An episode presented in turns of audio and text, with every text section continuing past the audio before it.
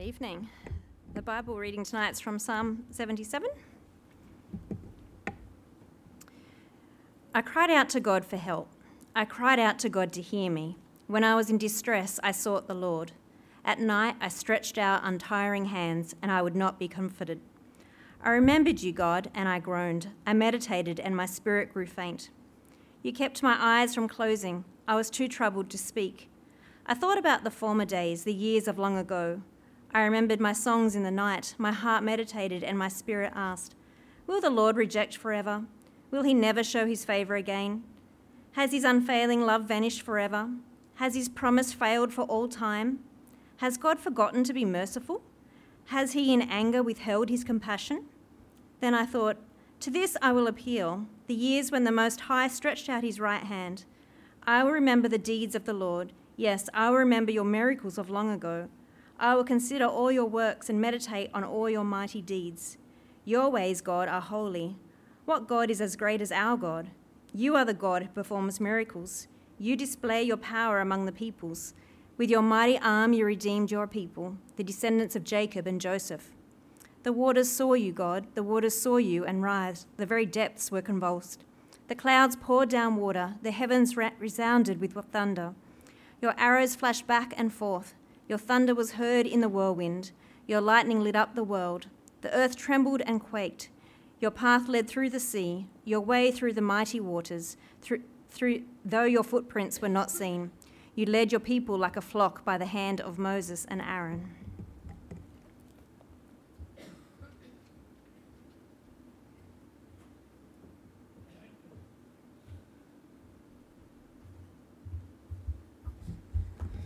Good evening.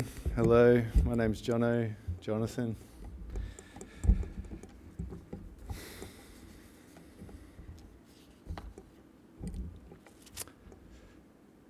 And I'm going to pray.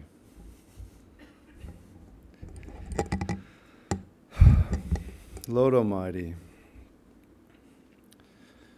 wonderful things we read of you, wonderful things we know of you. And yet I confess that I'm quick to forget.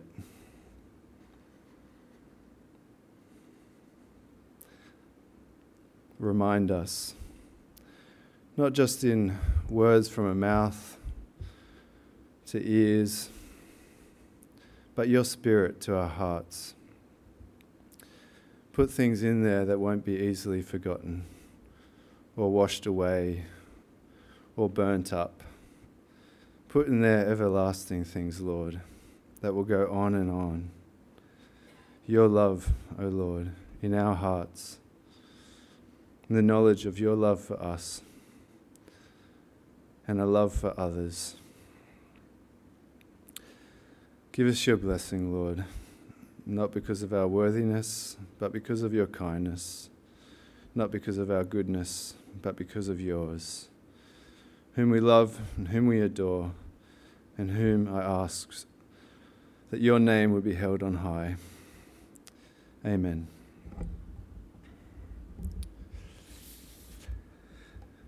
How can I know you love me, Lord?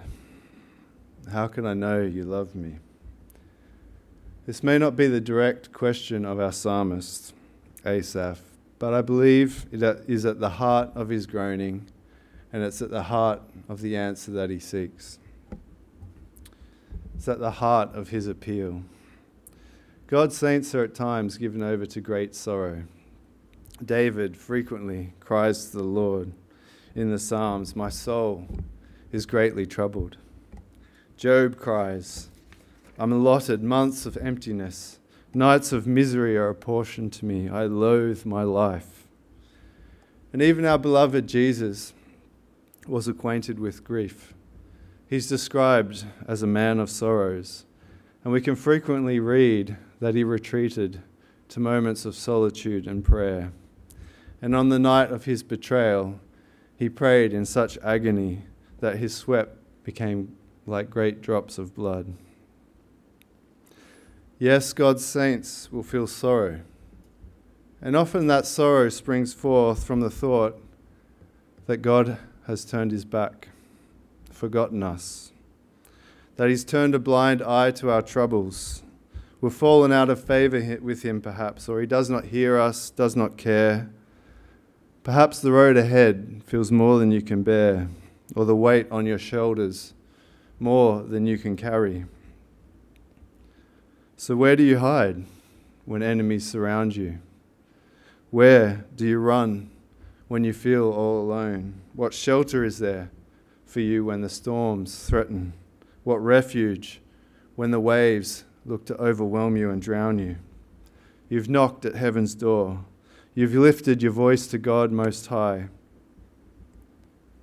But the silence is crushing. What now?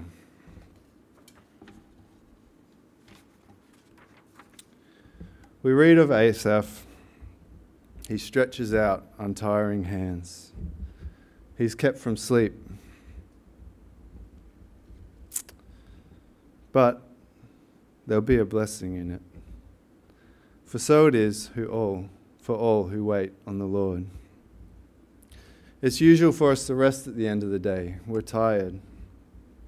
But we must remember that the Lord does not sleep or slumber but goes about his work night and day, for he is Lord of both. And sometimes wonderful works are accomplished in the dead of night. For example, Abram, who waited all day to hear from God, and it wasn't until the sun set that the Lord spoke and made a wonderful covenant with him. Or Jacob, who found himself wrestling with a man before the sun was up and not letting him go until he received a blessing. Paul and Silas, who would sing hymns at midnight, and then their chains broken and the dungeon doors opened. And Asaph, whose eyes are kept from closing until he finds the answer he is seeking. And I must conclude that sometimes there's a good reason for our sleeplessness. Some good reason for our restlessness. For God is at work, and perhaps there is something for us to learn from Him. For the Lord does one thing, and then another, and I don't think I overstep the mark in saying that we all have a lot to learn. And I think it will surprise us, or it surprised me, often what God wants to teach us. Asaph is in the pit of despair. And though he can remember times of gladness, they seem so far away now. Perhaps once he felt he could run without his foot striking a stone, yet now he stumbles at every turn. Perhaps once he felt carried on the wings of an eagle, and now there are ceaseless obstacles that stand in his way. Perhaps once all his enemies were underfoot, Yet now they surround him and overpower him. Perhaps it is or has been so with you. You have at one time richly known God's love and mercy for you. There was nothing you were more sure of with all your heart. And your heart was filled with joy and peace, and you knew it came from God. Now you groan and feel unsure of anything and everything.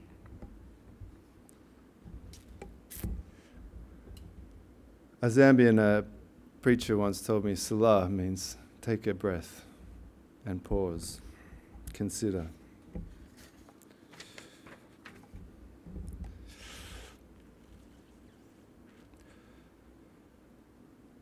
How can a man enjoy a good thing, enjoy good things from good things from above?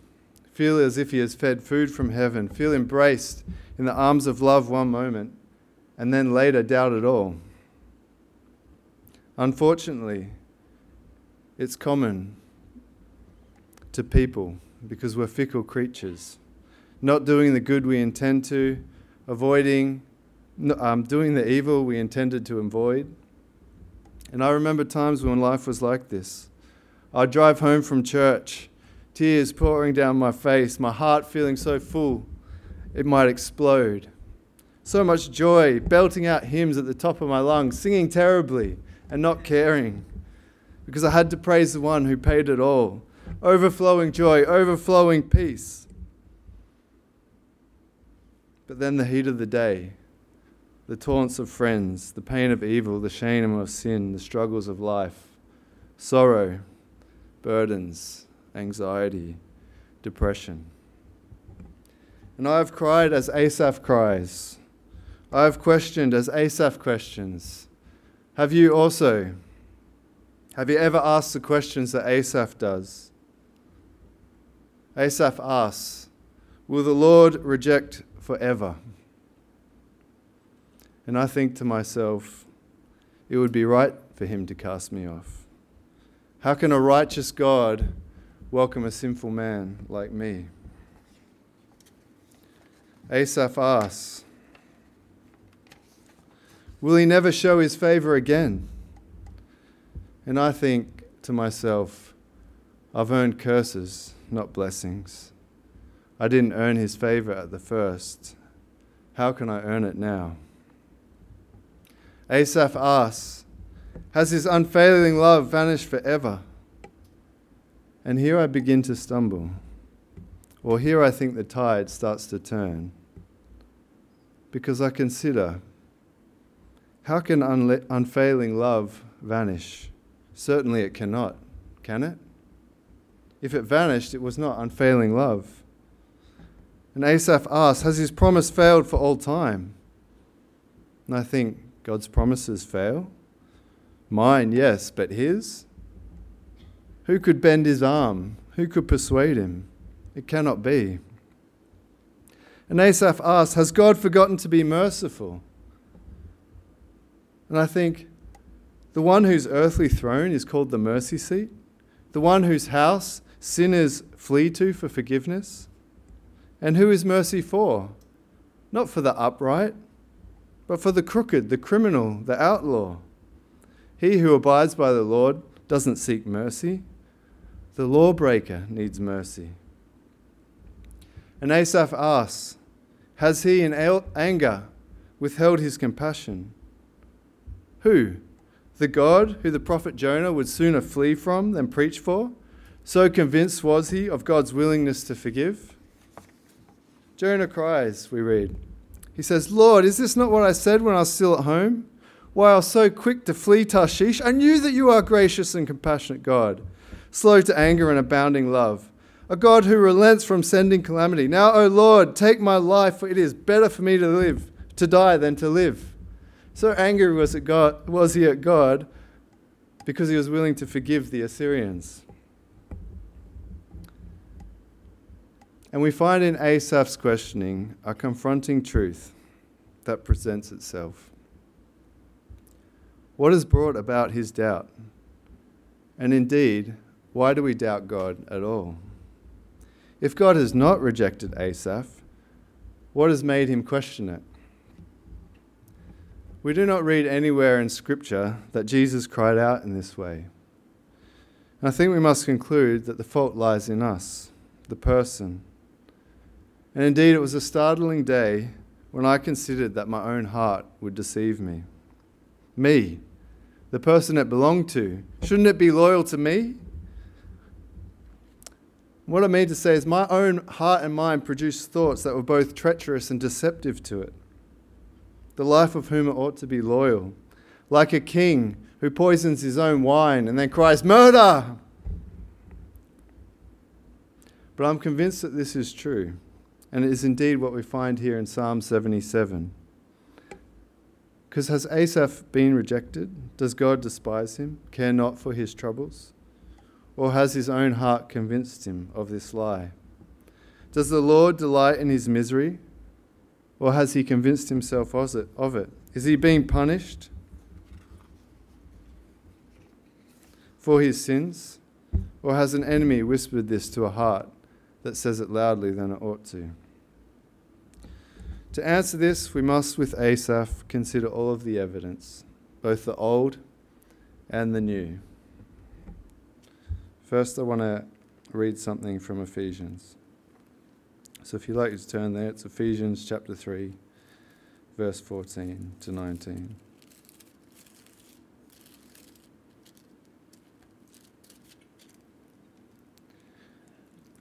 For this reason, I kneel before the Father from whom his whole family in heaven and on earth derives its name.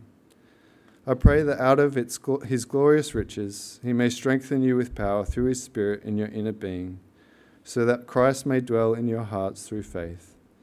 And I pray that you, being rooted and established in love, may have power together with all the saints to grasp how wide and long and high and deep is the love of Christ, and to know this love that surpasses knowledge that you may be filled to the measure of all the fullness of God. I wanted to read this because it draws attention to our need of divine strength to comprehend God's love for us in Christ. It's not something that we are capable of grasping without help. And now let's consider the evidence. We'll start with the old, as Asaph does he appeals to God's mighty deeds. And there's almost too much to tell here. And the words of the Apostle John seem relevant. If every one of them was written down, I suppose that even the whole world would not have the room for the books that would be written. And what was good for Asaph is good for us also.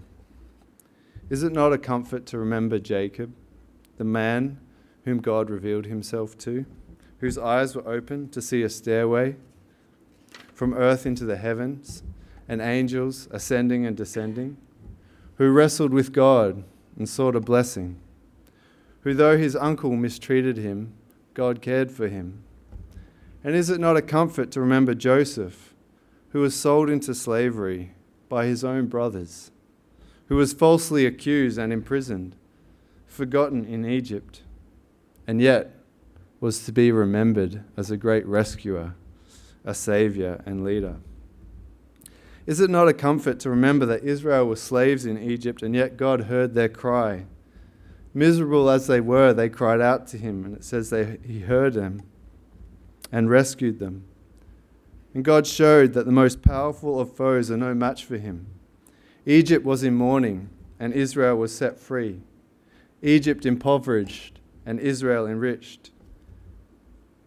Is it not a comfort to consider that one generation of Israel were slaves in Egypt and the next inherited a fruitful land, all of their own? And it would have been even sooner if they'd just been willing to go in and take it. Is it not true that our God is a holy God, a God who has made himself known? In regards to power, able to work miracles. In regards to kindness, listen to him speak of Israel in Deuteronomy 1. 30 to 31.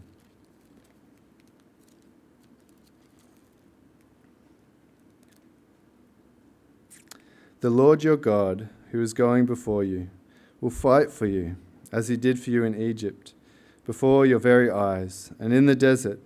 There you saw how the Lord your God carried you, as a father carries his son, all the way you went until you reached this place.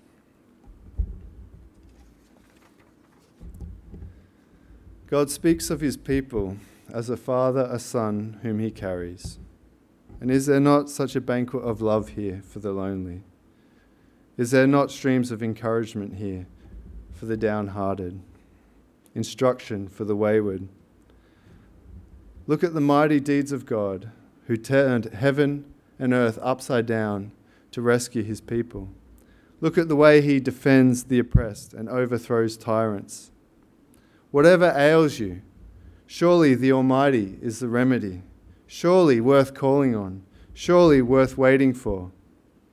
And yet the best has not even been spoken of. Asaph filled his heart with these delights, and yet it was just the entree. The main course was yet to be served. And as we look at the evidence, now we turn to the new. Asaph looked back to his ancestors, Jacob and Joseph. He considered God's mighty deeds, his miracles of long ago, and in them he made his appeal. He looked to the great deeds of God and saw in them such love, such a wondrous God, such a faithful God, such a promise keeper, such a powerful worker of miracles, such a rescuer, such a savior, such love as to comfort him. How could Asaph think God did not care when God had gone to such great lengths to show he does care? And what of you and I? The promises of, de- the promises of old are excellent ones. They're wonderful. But ours are even better. Let me tell you of things you have already heard and know a virgin conceiving a child, born of a woman and the Holy Spirit, shepherds in a field surrounded by light, and the heavens opened, an angel seen, singing and praising God, a baptism and a voice from heaven declaring, This is my Son in whom I am well pleased. Goodness, goodness, and more goodness. A man born blind receiving back his sight. Who has heard of such things? The lame walking, the sick healed, demon oppressed, set free and then a false arrest, the flogging of an innocent man, and a crucifixion. A person might give up their own life for the one they love, but I wonder how many would be willing to give up the apple of their eye, the life of their only son. There is no greater sacrifice known to man, and yet it is what God gave to show who He is and rescue people from destruction. I found myself on my bed one afternoon with a great heartache. I knew that God was good, and I certainly wasn't. My sins before I knew Him were grievous, but the ones I had committed since knowing Him were torturous. There were many ways in which God had helped me, shown Himself to me openly, privately, and yet I found myself a thirsty man without a water. There was, seemed to be no consoling my heart and soul, and I cried out to God, Lord, how can I know that you love me? How can I know? And two words came to mind. Two words that I'll always remember the cross. Asaph looked at what God was willing to do to rescue his people to encourage himself. How much more are we able to, knowing what we know? The cross. If God was not for us, why go to such lengths to show himself so?